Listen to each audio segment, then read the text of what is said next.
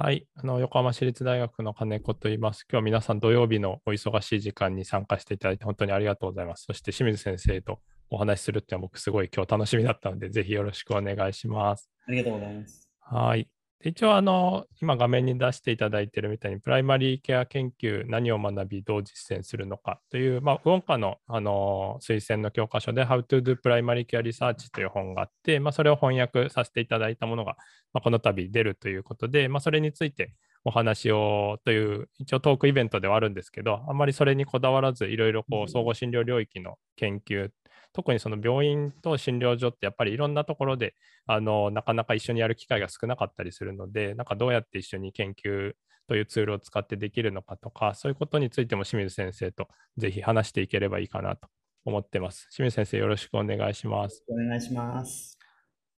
一応最初になんですけど、やっぱ清水先生が特に病院総合診療の領域で、まあ、学会活動とか実際の診療教育とかですごい多方面にされていると思うんですけど、その中で特にその研究、日本の病院総合診療の研究をこう発展させていくために、なんかどういうふうに戦略的に考えているかとか、なんかどういうふうにこう取り組んでおられるかとかについて、ちょっとぜひあの伺えればと思うんですけれど、よろしいですか。ありがとうございます。はい、あのーそんなにこう戦略的なものはあんまりあのこうでしたみたいな感じでは申し上げられないんですけども、ただまあ結局あの研究って仲間づくり、教育仲間づくり、研究って仲間づくりで、あの僕ら総合診療の人間はあの僕も何かのあ ピーシー 学会の秋季講習、秋季講習、秋季のですねあの大会の時に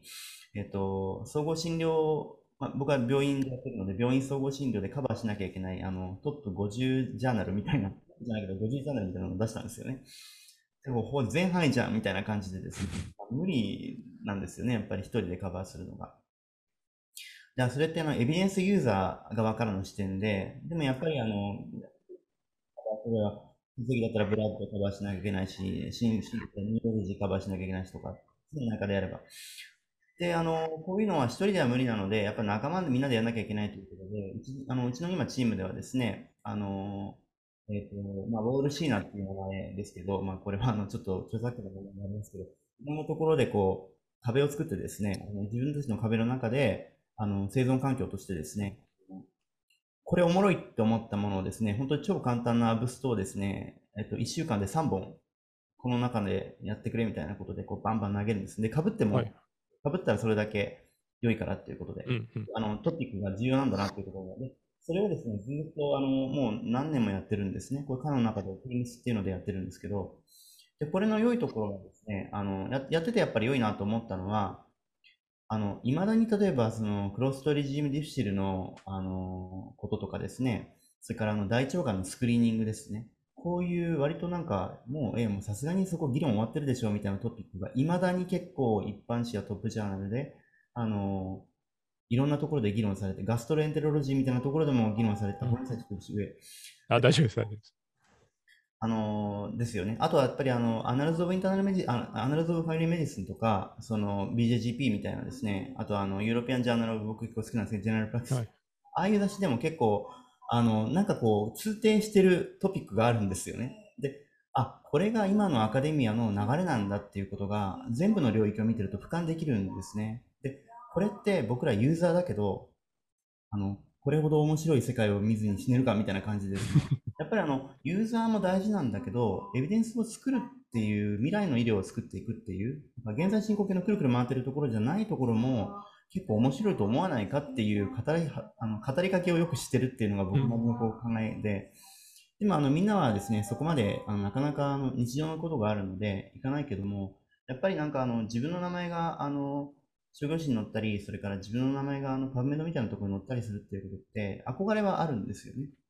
だからあのあともう一個のですね、彼らのハードルは英語なんですよ。でも今時あの翻訳ソフトですごくいいのがあの市販でも使えるので、とにかくもう英語とかどうでもいいから、まあ、英語で出すっていうのは基本的に僕は大事だと思ってるんだけど、英語はどうでもいいから、日本語でいいから書いて送ってみたいな感じで。でもやっぱりですね、お大学の中にいてもやっぱり書く人と書かない人、書ける人と書かない人とか、書くのに興味がある人、ない人がいて、どれが偉いわけでもない、あの臨床現場が喋ってていいですか、ごめんなさい、僕。あ、もうすごい、どんどん言ってください。はい。臨床現場が、ありがとうございます。臨床現場が現場だけど、研究の現場も現場であって、うん、教育の現場も現場であって、あの、患者さんを僕ら見る医者としてのが尊い仕事だと思うんですけど、尊いのはどれも尊いと僕は思っているので、あの、臨床現場もしんどいと思うんですよ、当然。すごいしんどいです、やっぱり。だけど、それね、やりがいがすごくあって、やっぱ楽しいし、一生続けたい仕事なわけですよね。でも同時に、研究もしんどいんですよ、やっぱり。しんどい。しんどいし、多読しんどいし。だから、あの、教育もしんどいし、あと管理業務っていうのもありますよね。僕今管理業務結構多いんですけど、半分ぐらい管理業務なんですけど、全部しんどいんだけど、その中でも、せっかくいろんなことができるという仕事についてるんだったら、僕は臨床っていうふうにエビデンスを創出する側の仕事も未来に生きる。名前も残る。だから、すごく楽しいんじゃないっていう語りかけをいつも忘れないようにしようとしていて、まあ、その一番簡単なのはですね、やっぱりあの簡単に始められるのがケースレポートなんですよね。だから、あの、いろんな施設のケースレポートの書きたいけどちょっとっていうのを学会でですね、ちょっとこう声かけて、もしあれだったら僕全然あの一緒に送ってくれれば僕サポートするよっていう感じでやって、で、あの、そんな感じで、あの、とりあえずで、ケースレポートが出れば、きっといつか現状とかレビューにも興味が向くんですよね、多くの人は。だからそういうふうにケースレポートから始めるという、まあ、戦略というのかわからない。そこら辺を取っています。という感じです。ありがとうございます。そうですよね。やっぱその初学者とか今までやったことない人をどうやって巻き込むかっていうボトムアップの作戦と、あと、まあ、ある程度やってる人にもっとやってもらうにどうするかっていうのと、多分あの両方が必要で、あの今のお話でなかなかその臨床と教育とあの研究とあと管理が入ってくるじゃないですか。で結構特にその日本の大学とか、まあ、病院大学じゃない病院もそうなのかもしれないですけど、なんかその全部やれる人がやっぱり偉いみたいな雰囲気というか全部やる流れになんかどうしてもなるけど、なかなかこう全部をその高いレベルでやるのってやっぱかなりしんどくなってくるなっていうのを持ってて、まあ、その一つの答えとしてやっぱ分けるとかみんなで協力してやるとか、 あのある程度管理はこの人がやるけど研究は他の人がチームを引っ張ってくれるとか、なんか分業はねできるっていうところにがいいのかなと思いつつ、やっぱそのチームを作るまでが結構大変ですよね。ですね。ありがとうございます。あと清水先生の話って面白いなと思ったのは、その僕も最近病院で診療していることが多くていろいろまた勉強し直してるんですけど、その病院で診療してる先生がアナルズ・オブ・ファミリー・メディスンとか ビージェージーピー とかにこう興味を持ってるのってなんかこうそんなに多くないかなっていう印象で、やっぱそれすごいなと思うんですけど、その清水先生はそういうのにあの興味を持ったきっかけとか、あとなんかそれを他の人にまた若い人たち一緒に働いてる人たちに興味を持ってもらうのってなんかガストロエンテロロジー読むとかよりちょっとよりハードルが高いなっていう気もするんですけどその辺ってどうですか？やっぱりあれじゃないですかね、こうテーマがあの概念的なテーマっていうかですね、うんうん、まああのなんていうんですか、システム研究っていう、まずこのまさに本でも書かれてますけど、あのクオリタティブな結構テーマも多いじゃないですか、やっぱり。はい。でもこれってあのここにしかないことが、当然それはあのクオンティタティブとクオリタティブのですねやっぱり違いがあって、どちらもそれこそ尊いわけで、そういうのってやっぱり面白いなって思うかどうかですかね。でもこれもひょっとしたらなんかどうかレセプターの問題なのかもしれないなって、うん、やっぱりあの僕らあの西洋医学で生きた人間っていうのは数値化しないといけないし定量化しないといけないっていうなんかこう強化観念があるみたいなそれがなんかしかもあの例えばが学位取るのになんかそのシステム研究やりましたって言っても査読者っていうかですね、あのなんていうんですか、あの主査たちがはいはい学内のってことですよね最悪これは研究じゃないよとか言われたりしますから、うん、俺はちょっと困るなみたいなだでもやっぱり定量定量研究の方が分かりやすいですよね、なんていうか、まあそうですよね、 P を見ればいいとかね、そういう感じだから、うん、だからあの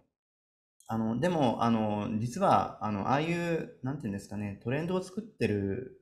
のはやっぱりそういう上部構想の概念だったりすると思うので、確かにあの初期研修医とかにそれを語るのは結構辛いなとそうです、やっぱり効率主義で見えるものが大事だからと思いました。はい、ありがとうございます。確かに、まあ、学習者の到達度とか興味に合わせてなんかこうその人が興味持ちそうなものを提示していくとかあのできるとやっぱりいいですよね。あと僕はなんか藤沼先生とかと一緒に働いてる時にすごい思ったのは、なんかやっぱその上級医の人がそれをこうすごい面白そうにこんなのあるんだよって言って持ってくるとかあの、まあ、あとそのちょっと臨床の話題の中でやっぱそこに触れた時が、いやこれは実は質的な研究でもされてるのがあってみたいなのが、なんか診療の振り返りの中とかでこうつながりとして出てくる、なんかこうお勉強として分けて出てくるのじゃなくて、なんか診療に役立つものとしてあの出せるといいなと思って、僕もなるべくこうそうしたいけど、やっぱ引き出しがかなり必要になるなっていうところですかね。やっぱなんかあの補助線引くようなこう感覚を覚えますよね、うんうん、なんていうか、あとあそういう考え方でいいのかっていう、なんかこう安心感とかがありますよね。ちょうどあの、えっと、えっと、今、まどかファミリークリニックのあの、えっと、加藤先生。加藤先生が、はい。エルダ、エルダ、昨日おとといのフェイスブック、たまたま僕、あんまり見ないんですけど、たまたま見てたら出て、エルダリー、なんだっけ、なんとかって、ごめんなさい、えっと、要は、あの、高齢者に対して赤ちゃん。はいはい。僕もなんかちょっと見ました。高齢者の人に、その赤ちゃんっていうか、子供みたいに話しかけるとか、そういうやつ。あれ、僕もかなり問題意識を感じていて、うん、で、あこれ概念化されてんだっていう。じゃあ、あの研究があってねって言える、言えますよね。そうですね、そうですね。インパクト大きいかなって思います。そ、そういうのとかですね、はい。はい、確かにそれはかなりありますよね。なんかその、そういう喋り方しちゃいけないよとかっていうだけだと、なんかまあ、指導医側がそう思ってるだけとか、なんかこう、なんて、あ、この、そういうこと気にするんだ、この先生はみたいな感じになっちゃう時もあるけど。あのそういう概念化されてて、実際に患者さんのアウトカムにネガティブなことがあるよみたいなのが示せると、やっぱさっき清水先生が言ったみたいに、そういう数字的なもののレセプターが強い人がやっぱ業界としては多いと思うので、なんか伝わりやすいっていうのはありますよね、研究の形だ。はい、エビデンスだっていうと結構強いですよね。ありがとうございます。あとはあの今日のこの本も先生は読んでいただいたっていうことで、なんかこの総合診療領域、特に病院の人も含めてですけど、なんかこういうのが、まあ、翻訳ですけど紹介されることの意義とか、なんかこうどういうことにつなげられそうかとか、まあ、本の感想とかあればぜひちょっと伺いたいなと。あのー、やっぱり一番 あ, あえていっこを挙げるとしたら、まあ、あのこれからの日本にはですね ピービーアールエヌ かなと思いますね。やっぱりここがやっぱりあのあれ南アフリカでしたっけ、どっか忘れました。ああそうですね、南アフリカのあこういうのってやっぱりあの経済的ななんとかとかそういうの問わないなってやっぱ思いますね。あのできないことはないんですよ。あまりこうマネタイズするもんでもないから、そもそもあのこれはできるんじゃないかなと。要はそのこういうふうにこうなんて人をつなげるっていうかですね、やっぱりリサーチっていうのはネットワークがとても大事なので、であのそれがあのリアルに共同研究者とかですね協調になるっていう研究者でなかったとしても、こう昔でいうしゃべり場みたいなところでもですね、まあ、要は飲み会みたいな雰囲気であったとしても結構いいアイデアが浮かべると思うんですよね。今あのこれちょっと手前味噌なんですけども、はい、今回の方であの、えっと、診断の良質な診断のあのワーキンググループというか委員会が部会があるんですね。であの、えっと、今度はあのそれこそ ジェーピーシー でもお世話になるの原田幸典先生がはいはいてるんですけど、あのリーダーやってくれてるんですけど、彼らのミーティングの最初って近況報告なんですよ。でなんかあのマーベリック見に行きましたみたいな、そういうなんか割と関係ない話から始まってて、でもこれが結構和みで、なんか意外にあの議論を促進したりして、その中に例えば今度のワーキンググループでこういう企画やりたいってちょっと思ってたんですけどみたいな、こう普段話みたいな感じから始まるようなところが意外にこうペーパーになったりするっていうのは結構 現, 現場としてあって、こういうような緩いつながりのネットワークでも僕はこの ピービーアールエヌ というか、まずそういったところからでもいいのかなっていう。この本の魅力はすごくあのたくさんあって、僕はあの疫学のいわゆるサーケットとかそのそういったあのガチの本を読むっていうのと同時に、これは今回はプライマリケア研究のことではありながら、結構ですね、研究全体を包括しているような、かなりあの、しかも翻訳がす素晴らしいので、いやそんなことなんですかね、じゅうろく章だったかなから始まる、はい、この研究とはのところの統計とはとかですね、はい、書かれてるんですけど、その統計とかとかの全体像がこうバーンとつかめて、こういうもんやでっていうのをちゃんとこう言ってるんですよね。うん、で、包括的なのはやっぱりさんじゅういっ章とかですね、メンタリングとかアプローチとかがそういうことも網羅しているし、査読に通る論文の書き方なんてしょうもあるわけです。そうそうあのすごいかゆいところに手が届く本で、あのプライマリケア研究とは書かれていながら、研究に携わる人は一通りこう僕医学研究は読んでもいいんじゃないかなと思う。生物学的で、ね、研究として本当にそういうなんかあのすごい奥深い本でかなり分かりやすい。これテキストにしてもいいぐらいかなと思うぐらい本当に結構細かく書かれてますよね。いやありがとうございます。そうですよね。かなりそうやっぱ領域が広いですよね、扱ってるところが。はい、提案書どう書くかっていうのちゃんと素晴らしいですよこれ本当に。ソーシャルメディアを使った研究が鋭いですよねなかなか。これは本当にあのフォーカス的でいい本だと思いました。うん。ありがとうございます。いや、すごい、そんなに言っていただいて、あの、そうですよね。やっぱり、なんか、プライマリーケアの研究っていうこともそうですし、なんかその前提として、そもそも研究とは何かとか、で、まあ、なんかすごく細かいことっていうよりは、その、それぞれの、ね、質的研究とか量的な研究とかの概要が、まあ、書いてあったり、あの全体像が提示されてて、で、まあ、もっと勉強したいっていう人のためにはこうリソースが一応ついてるっていう感じの構成になってます。ですね。ありがとうございます。ね、ピービーアールエヌ はやっぱりすごく大事で、なんかいきなりこう、ね、なんていうんですかね、データ集めをしてとかってやるとやっぱ結構ハードルが高くなっちゃうので、あの、あとなんかデータを取る側と取られる側みたいになっていうかな、入力するばっかりになっちゃうとか、そういう印象になっちゃう時はあるので、やっぱ先生が言ったみたいになんかみんなで集まって研究について話して、でその時になんかその中でこう一人二人やっぱ具体化できるようなとか、なんかこうみんなが興味があるものを形にできるような人があのいるといいかなと思っていて、やっぱなかなか一回もやったことない人だけだとこう話があってこういうのやりたいねってなっても、その具体的に動き出すところにやっぱちょっと労力がいるじゃないですか。なのでそこをなんかあの実際にちょっとやったことあるとか、あのじゃあ自分が一応引っ張ってやっていきますみたいな人がいて、それでだんだんチームが育ってってみんながこう持ち回りでできるようになったりするとすごくいいかなと思いました。はい、おっしゃる通りだと思います。なんかやっぱり統計の勉強みたいになっちゃうと、あそれかみたいな感じで始めてみんなメンタルブロックでそこであの大体倒れていくんですけど。そうですね。あ、すいません、あの質問でいただいて ピービーアールエヌ とはどういった意味でしょうかっていうのでありがとうございます。説明しなくて申し訳ないです。あのプラクティス・ベースド・リサーチ・ネットワークの略で、えっとちょっとチャットに書きますかね。プラクティス、えっとまあ診療所でやることが多いと思うんですけど、どうしても診療所ってその研究量的な研究をやるときにあの数が少ないとか、あと一つの診療所だけでやると、まあ、そこの診療所の結果ですよねっていうふうになっちゃったりするので、あの複数の診療所で、えー、と合同で研究をやるっていうような意味合いで、あのそんなにすいません難しい言葉でないですけど、あのちょっと略語が急に出てきちゃって申し訳なかったです。こちらこそ。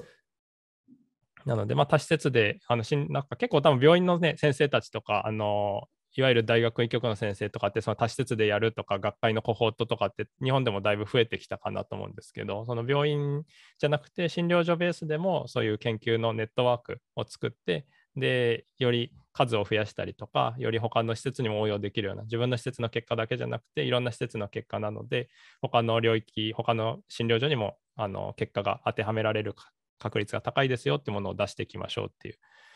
ことで、やっぱこういうのって政策提言とかにもすごく大事になってくるかなと思いました。はい、ありがとうございます。そうですね、ちょっとその流れでぜひあの伺いたいんですけど、やっぱちょっとなんていうんですかね、病院と診療所ってあの研究の段階でやっぱなかなかまだ一緒にやるっていう機会が少なかったり、やっぱ病診連携という意味で診療の点ではやっぱり連携するのってあの昔よりはかなり意識的にみんな取り組むようになってきてるかなと思うんですけど、なんか ピービーアールエヌ ですって言ってやってもどうしてもその診療所でデータを取った場合は診療所のデータで、まあ、紹介したとか入院したっていうことまでは分かるけど、その先どうなったかとか病院退院してからどうなったかっていうのが自分のところに戻ってくると分かるけど、やっぱそうじゃなくて施設に行かれる方とか他の診療所でフォローになる方とかをいたりするし、病院側でデータ集めるとやっぱ病院に来た救急室を受診したとか入院中の ディーピーシー のデータとかは使えますけど、なんかその後その人がどうなってたかってやっぱこう病院のデータだけだと途切れちゃったりするので、なんかそこがもうちょっとこうネットワークできるとあのよりなんか患者さんのことが分かったりとか、課題みたいのが地域の課題みたいのが分かったりするのかなとは思ってて、その辺清水先生なんかこうどういうふうにしていくのがいいかとかありますか？そうですね、あの自分がそれをあの実行していないのであの大変いやいやすいません、僕も別にしてないただあのあれですよね、あの入り口と出口、まあ、病院側から見たときに入り口と出口があの明確かどうかっていうのは結構重要かな。もちろんあの ど, どちらの施設様でもご紹介は受け入れるわけなんですけども、やっぱりあのコアなあのところっていうのが、これは例えば病院の場合って科によって違うんですよね、またね。ちょっとそうですね、そうですよね、確かに。例えば大学病院の総合診療科、まあ、僕は総合診療なので、総合診療、大学病院の総合診療科と大学病院の総合診療科に特に提携のある、まあ、クリニックがあって、そちらの先生方に、まあ、リサーチにも関心があるような、例えば、いわゆるその ジェーピーシーエー にも足を踏み入れてるって言ってるんですけど、みたいな感じのですね、連携が、まあ、だからいわゆるその総合診療選考医プログラムの中、総合診療いちとにの関係のような感じで、リアルにこう、ああ、なるほど、なるほど。あの紹介逆紹介できるっていう関係のあるところのループがもう出来上がってるところはもうその環境が整ってる、しかもお互いにまあリサーチにまあまあ関心があるっていう条件がつきますけど、そういうあの文化土壌のですね、そうするとある程度 の, あの患者さんの数が出てくるとそういったことができるようになってくる。これが一番かん簡単というかあの一番実現可能性が高いこと。そうですよね。はい。ありがとうございます。そうですね。やっぱり日頃の連携があったりとか、まあ、診療で連携があって、あのまあ、そこからさっき言ったみたいな、先生言ったみたいなこうネットワークにそういう施設を超えて入ってもらうとかっていう感じですよね。はい。ありがとうございます。なんか一応こう直接その施設、近い施設というわけではないですけど、今度のプライマリーケア学会の学術大会で、あの清水先生のところの原田先生にもご協力いただいて、こうリサーチのトピック、いろんなトピックをちょっと紹介して、で一緒に研究したいこうネットワーキングをするイベントとして、あのスペシャルインタレストグループっていうのをあの一応やる予定になっていて、あの清水先生のとこの原田先生とか、まあ、自分とか、あといろいろ診療所で研究をいっぱいされてる人とか、病院でとか教育でされてる方に入っていただいて、まあ、なんかそれぞれこう参加者の人はあの例えば教育に興味があったらとりあえずその教育の研究してるとこのブースに行ってお話をしたりとか、一緒に何ができるかとかを相談してもらったりとかっていうような感じで、あのネットワークを少しずつ広げられたらいいかなと思っています。なんかその辺、ね、どうやってネットワーク作っていくかということで、一応今回試しにそれをあの学会の中でやってみるっていう感じですけど、清水先生からなんかこうぜひそれをどう発展させていくかとか、なんか他にアイデアがあったりとかもしあれば。確かに定期開催でしょうかね。まあ、あ定期開催、そうですね、確かに定期開催と、あとメディアをそれこそあなるほどお願いして、であこんなことやってるんだっていうのがあると拡散、それこそ拡散することが地道だけどいいのかなと思いますね、うん、なんか ジェーピーシーエー の, その会場またはそこのオンラインのそのリアルタイムで参加できなかった人だと閉じた空間になってしまうので、そうですね、はい、そこをあの、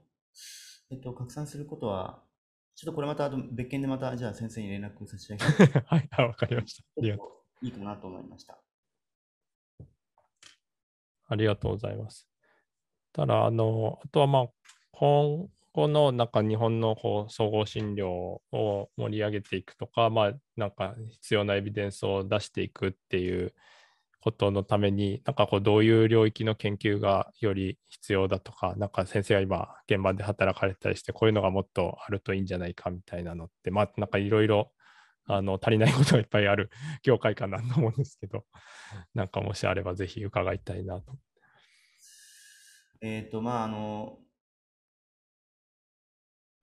これからの医療を支えていくのはあの学生とか初期研修医で、うん、であのジェネラリストたち、いわゆるジェネラリストたちの、まあ、ニーズがもっと増えればいいなと思ってます。で、あの、僕自身もまあ、不信していることでもあり、あの、解決しなきゃいけない課題としてはですね、やっぱ世代間の考え方の違いっていうのは結構大きくて、あの、一般化することがいいかどうかは別にしても、Z 世代っていうような感じのですね、あの、あの、感受性っていうのが、はい、ありますね。それはやっぱり比較的あの、まあ、これはいつの時代もそうかもしれないけど、やっぱりあの、えっと、分かりやすさとか効率性とか、まあこういったところと、えっと、彼らのニーズに応えるっていうようなところがやっぱり大事だと思うんですね。で、自分たちがあの総合診療という手段から言えばですけど、まあ、それは総合診療を広めることイコール、あのほぼニアリーイコールあの日本の医療の質が良くなるだろうということだと僕は考えているので、総合診療を目指す人が増えればいいなということが、がで飲水ではなくて本当にそうなるといいなとやっぱり思っています。それは病院だろうが、病院じゃなかろうが関係ないんですよね。で、その時に彼らのやっぱりに刺さるコンテンツがないと、あのダメだと。彼らに刺さるコンテンツは何かというと、やっぱりあの現場の本当にちょっとしたこう ティップス だったりするわけですよね。で、あのこういったことが研究としてあのどういうふうにあのやっぱりあの貢献できるかといったらですね、やっぱりあの総合診療が入っているところがあの入っていないところとあの比べてっていうのも、ね、あ、こういう方がいいかな。総合診療が入ることにの教育が入ることによって社会的なインパクトがやっぱりあるよ。標準化されている何かをきちんと教えることがやっぱりあの、えー、医療のクオリティやあのそして非常にインパクトがあるよということをですね、やっぱりあの語っていく必要が、それはいろんな形であっていいと思う。訂正でも定量でも何でもよくてですね。で、まあ自分のところのチームは そ, その部分を、まあ、いわゆる診断エラーとかですね、診断のクオリティというところを、まあ、一つの尺度にしてやっているわけですね。だからそれこそさっきあの出てきた原田医師なんかはその診断エラーの部分ですよね。コンサルテーション医学の部分でどんなふうにこう総合診療がやっていることが貢献できるかということがあって、その中で具体的に学んでいる技術というのが若い人にもあのみんな転用可能だということをですね語っていくと、あ、じゃあやっぱりあのこういうのをちゃんとやるってことが大事なんだなっていう、まあ要はあのバイオメディカル、ソーシャルソーシャルメディスンとかよりはバイオメディカルの方が親和性が高いし、あのとっつきやすいんですよね、若い人たちって。だからそこからで入り口がいいと思うので、だから僕らは一応病院のあの、まあ、診療科としての比較的まあ定量をまだ定量がの研究がほとんどなので、そういうことをやっぱりあのやっていけばいいと思うし、こういったの流れがあっていいと思うんですね。でも多分これはあとミッションのある一側面にしか過ぎないので、他のチームは他のチームのことでやっていけば、これはこれであの絵がエッジが立つのでいいと思うんですね。僕自身はお前何やってるんだという話なんですけど、僕自身は今もあのその、えっと、診断エラー学会っていうですね、あ、まあ、あの診断改善学会、ごめんなさいね、あの エスアイディーエム っていう学会が、はいはい、このエデュテレルボーブをしてるんですけども、うん、あの結局そこだってやっぱりアジア人僕しかいないわけですよね。だからまだまだこれからなんです。この太平洋圏が そ, れそもそもこれからで、まだ西洋、西洋のやっぱり列強っていう感じなんですよね。だけどやっぱりあのできることは日本らしいこう世界に向けての日本らしいことってやっぱり何かあの研ぎ澄まされた何かだと思うんですね。だからやっぱりマスゲームがなかなか勝負できない部分があるので、うん、でも僕もあのやっぱり今やってるのは診断 の, あのいろんな考え方の概念化とかですね、それはあの診断戦略という僕が書いてる本のミッションでもあるんですけど、診断の考え方の概念化とか、その具体的なあの思考モデルみたいなのを提案するってあまりこう定量っぽくないんですけど、僕はそういうことがですね他にあまりやる人がいないので、そこは自分のエッジだし、こういうのの後継者もまあできたらあるといいなって。要はだから総合診療の領域っていうのは別に診断も一つの側面で、うちのチームはこういうエッジでいく。例えばうちのチームはその今言った診断の考え方と、だからエラー研究とかですね、こういうことをやってるので、みんなそれぞれエッジが立っていくといいなと、ごめんなさい、時間ももうないんですけど、こんなふうに思ってます。すみません。あ、ありがとうございます。そうですね。確かになんかすごく領域が広いけど、あのそれぞれで、なんていうかこう、これをやりたかったらここに行くといいとかね、あのことだったらこっちに相談したらいいとか、まあ、そういうのがあのエッジを立てるっていうのはかなりいい言葉だなと思いました。あと僕が先生のお話聞いてて思ったのは、やっぱり卒前に関わるってすごく大事だなと思ってて、あのなので、なんていうんですかね、まあ新まあ、僕はすごくこうなんていうの、本音を言えばなんか自分が診療してるだけとか、まあ、自分の研究してるだけのがまあ楽だったり楽しいなと思う時もあるんですけど、でもやっぱり卒前に関わるっていうのってやっぱすごく必要だし、まあ、それ自体の楽しさもあるんですけど、あのやっぱ卒前に関わって総合診療に興味を持ってもらうとか、こういうのがなんかちゃんとあるんだっていうのを知ってもらうっていうのはやっぱすごくあの必要だなと思うので、なんかなかなかこういろいろ大変だけど、まあ、大学にいる先生たちが頑張るっていうのはやっぱすごくこう意義あるかなという気はしました。はい、思います。ありがとうございます。そしたらですね、あのちょうどお時間になったかなと思うんで、清水先生本当に今日はどうもありがとうございました。ありがとうございました。いろいろなんか事前に決めていたことよりいろいろ質問してその場で答えていただいて本当にあのすごくあの参考になりました。ありがとうございます。嬉しいんですが、はい、ありがとうございます。